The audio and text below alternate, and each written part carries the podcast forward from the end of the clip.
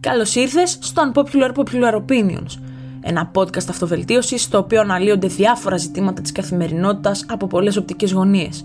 Είμαι η Τζίχρη και σε ευχαριστώ που είσαι εδώ και αφιερώνεις τον πολύτιμο χρόνο σου. Μαζί ή με την παρουσία ανθρώπων που ειδικεύονται σε διάφορους τομείς θα αναλύσουμε πολλά και ωραία ζητήματα.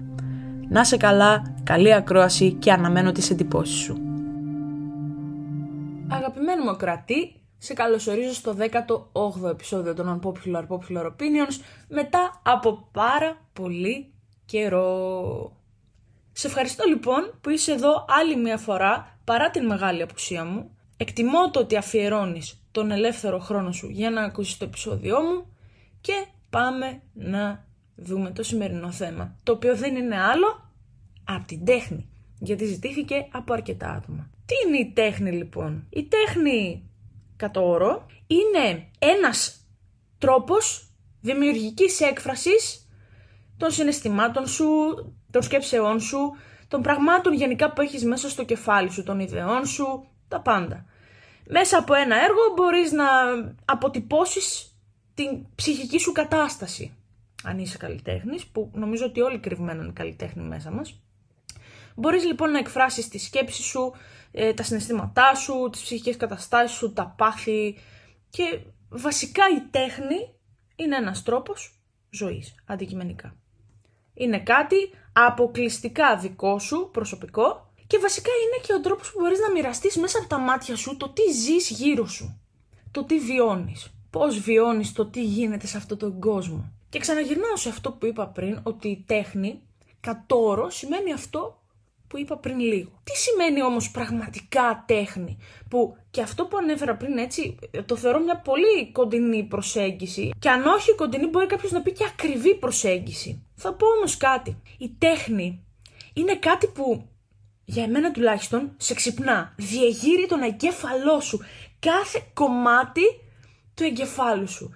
Το διεγείρει η τέχνη πολλές φορές μπορεί να σε τρομάξει η τέχνη. Έτσι είναι. Μπορεί να σε προσβάλλει κάποιες φορές. Έτσι γιατί άλλα πράγματα μπορεί να αντέξει ο κάθε οργανισμός. Είναι η εφορμή όμως για να σε βάλει σε σκέψη. Σε μια βαθύτερη σκέψη. Είναι ουσιαστικά ένας όμορφος τρόπος για να ονειρευτείς. Γιατί μέσω των ματιών του άλλου ανθρώπου μέσω της τέχνης του, μέσω των εκφράσεων του, είτε αυτός ο τρόπος είναι μουσική, είτε είναι ζωγραφική, είτε είναι ε, γραφή, είτε είναι οτιδήποτε. Μέχρι και κάποιο άθλημα μπορεί να είναι τέχνη. Ένας άνθρωπος μπορεί να μετατρέψει τα πάντα σε τέχνη. Μέσω λοιπόν αυτού του τρόπου που εκφράζεται ο άλλος άνθρωπος, που εκφράζει το τι βλέπει και το τι αισθάνεται, μπορεί να το περάσει σε σένα και να σε κάνει να ονειρευτείς να εμπνευστείς και να γίνεις και πιο δημιουργικός, πιο παραγωγικός. Η τέχνη είναι αυτό που αγγίζει την ψυχή σου στο βαθύτερο σημείο της. Και μην νομίζουμε ότι η τέχνη μόνο ενώνει. Και ενώνει και χωρίζει. Αντικειμενικά η τέχνη έγινε η αφορμή για να μαλώσουν αλλά και για να ενωθούν εκατομμύρια άνθρωποι. Οπότε δεν θα την έλεγες ντε και καλά αφορμή ένωσης, θα την έλεγες και αφορμή διαχωρισμού.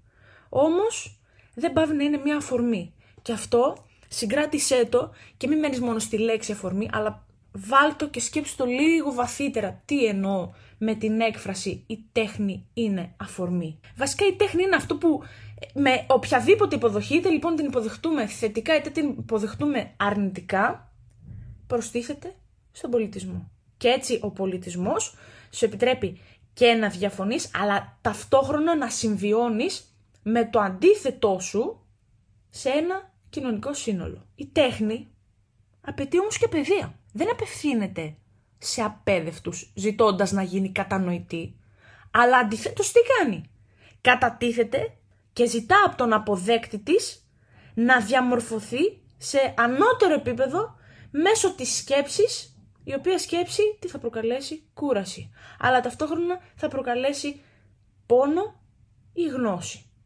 Ένα από τα δύο. Η τέχνη, 9 στις 10, για να μην πω 99%, δημιουργείται από τους ξεχωριστούς. Γι' αυτό ποιος ασχολείται με την τέχνη δεν μπορεί να είναι φανατισμένος, επιθετικός και ξαναλέω ότι πιστεύω ότι μέσω της τέχνης αφού είναι και απαραίτητη σε αυτόν τον κόσμο γινόμαστε εμείς καλύτεροι. Δεν είναι απλά κάτι για να υπάρχει. Έχει μια βαθύτερη ουσία, μια σημασία και είναι άκρος σημαντικό να την βλέπεις εκεί που υπάρχει αν βρίσκεται εκεί που κοιτάς. Δεν ξέρω για σας παιδιά, αλλά έχω λατρεία γενικά με την τέχνη. Και θα μου πεις καλά και ποιος δεν έχει λατρεία με την τέχνη; Δεν είναι ποιος δεν έχει λατρεία με την τέχνη. Σίγουρα νομίζω ότι όλοι μπορούν να διακρίνουν το που υπάρχει τέχνη. Το θέμα είναι που υπάρχει βαθύτερη τέχνη. Γιατί σίγουρα υπάρχει και η πιο βαθύτερη σε νόημα τέχνη, υπάρχει και η πιο ρηχή πιο ρηχή. Πολύ λάθος λέξη, πολύ... Δεν θέλω να το κάνω να φανεί έτσι, αλλά υπάρχει και η πιο βασική, πιο απλή τέχνη. Αλλά και υπάρχει και η βαθύτερη σε νόημα που εμένα αυτό είναι που με διαγείρει. Με διαγείρει να δω έναν πίνακα και να με κάνει να σκεφτώ. Να πω ότι τι θέλει να περάσει αυτός που δημιούργησε αυτόν τον πίνακα μέσω του έργου του. Τι θέλει να πει, τι θέλει τι σκεφτόταν εκείνη την ώρα που το δημιουργούσε. Αμέσως μετά, ο, θέλω όταν διαβάσω ένα κείμενο να πω ότι αυτό το κείμενο με έβαλε σε σκέψη και έκατσα και το διάβασα και το ξαναδιάβασα και το ξαναδιάβασα. Σίγουρα είναι πάρα πολύ ωραίο όταν θα πάρω ένα βιβλίο να το διαβάσω να πω ότι ξέρεις τι, το κατάλαβα αυτό που είπε. OK. Okay. Είναι ωραίο το απλό, σίγουρα. Η απλότητα πάντα είναι όμορφη. Αλλά δεν σε διεγείρει το να πεις ότι θα πάρω ένα βιβλίο, όχι να είναι ακαταλαβίστικο, Εντάξει, OK. Okay. Που και το καταλαβίστικο κάποια στιγμή το καταλαβαίνεις. Να πάρω όμως ένα βιβλίο με βαθύτερο νόημα, ένα κείμενο, ένα άρθρο, ένα οτιδήποτε με βαθύτερο νόημα. Και να πω ότι θα καθίσω εκεί, θα βάλω στο background μουσική να παίζει, χωρίς στίχους η μουσική. Και προσοχή γιατί χωρίς στίχους, γιατί η άποψή μου είναι ότι όταν δεν έχεις στίχους να σε αποσπούν από αυτό που ήδη διαβάζεις, γιατί κάτι διαβάζεις και θες να περάσεις στον εγκέφαλό σου, τότε είναι άψογα γιατί αφοσιώνεσαι πλήρως σε αυτό που σου δίνεται μέσω του κειμένου. Και σου δίνει περισσότερο περιθώριο, περισσότερο χρόνο να σκεφτείς. Να σκεφτείς τι θέλει να περάσει ο δημιουργός μέσω της δημιουργίας του. Ή αλλιώς η μουσική, μιας και ανέφερα πριν για τη μουσική. Πολύ ωραία και τα τραγούδια τα οποία μιλάνε για αγάπη, για έρωτα, τα απλά που τα καταλαβαίνεις. Αλλά υπάρχουν και τραγούδια που περνάνε τόσα νοήματα, χωρίς καν να έχουν έναν στίχο. Η μουσική σε βάζει να μπεις στο νόημα, να δεις πώς σκέφτηκε ο συνθέτης της. Αυτό είναι ένα πολύ όμορφο κομμάτι, το οποίο δεν υπάρχει στα απλά κομμάτια.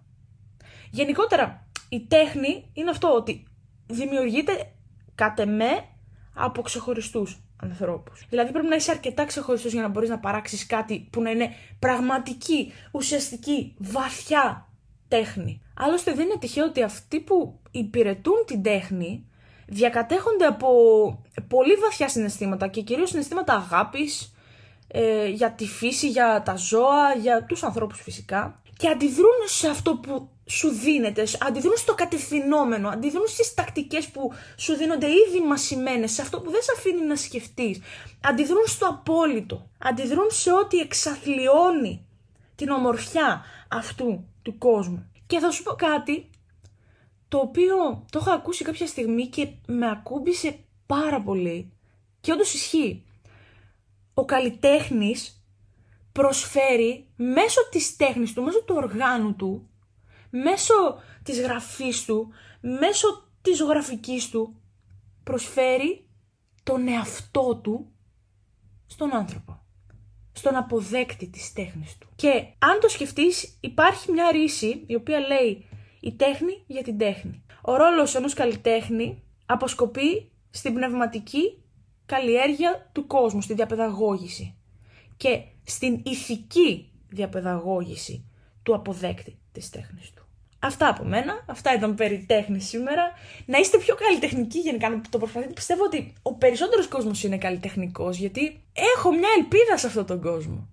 Αυτή είναι η αλήθεια μου. Έχω μια πολύ μεγάλη ελπίδα για αυτόν τον κόσμο, όχι σε, για αυτόν τον κόσμο, ότι υπάρχει τέχνη εκεί έξω, υπάρχει ε, αγάπη για την τέχνη, υπάρχουν φωτισμένα μυαλά, τα οποία ίσως να μην έχουν αφιερώσει τον χρόνο που έπρεπε για να εξάγουν το φως τους σε αυτόν τον σκοτεινό κόσμο.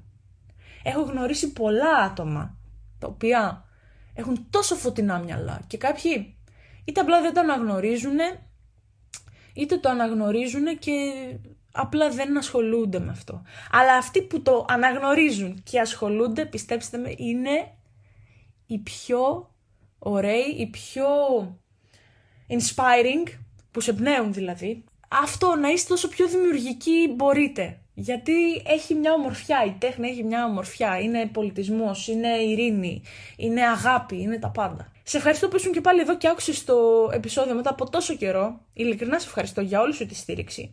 Αν σου άρεσε το επεισόδιο, κοινοποίησέ το σε φίλους, στο Instagram, στο Facebook, όπου γουστάρεις, εγώ δεν βλέπεις, δεν πιέζω. να είσαι καλά λοιπόν, να έχεις μια όμορφη ημέρα και να προσέχεις την ψυχούλα σου και τον εαυτό σου in general. Σε δύο επεισόδια τελειώνει το podcast, τελειώνει η πρώτη σεζόν του podcast βασικά, στο 20ο επεισόδιο, όπου στο 20ο επεισόδιο θα έχω special guest φυσικά και θα κλείσουμε έτσι πάρα πολύ ωραία τη σεζόν. Για τρίτη φορά θα πω αυτά λοιπόν από μένα, η τέταρτη δεν θυμάμαι πόσο είναι. Να είσαι καλά, να περνάς όμορφα ξανά και ξανά και ξανά και ξανά. Πολλά φιλιά, να είσαι καλά, γεια χαρά!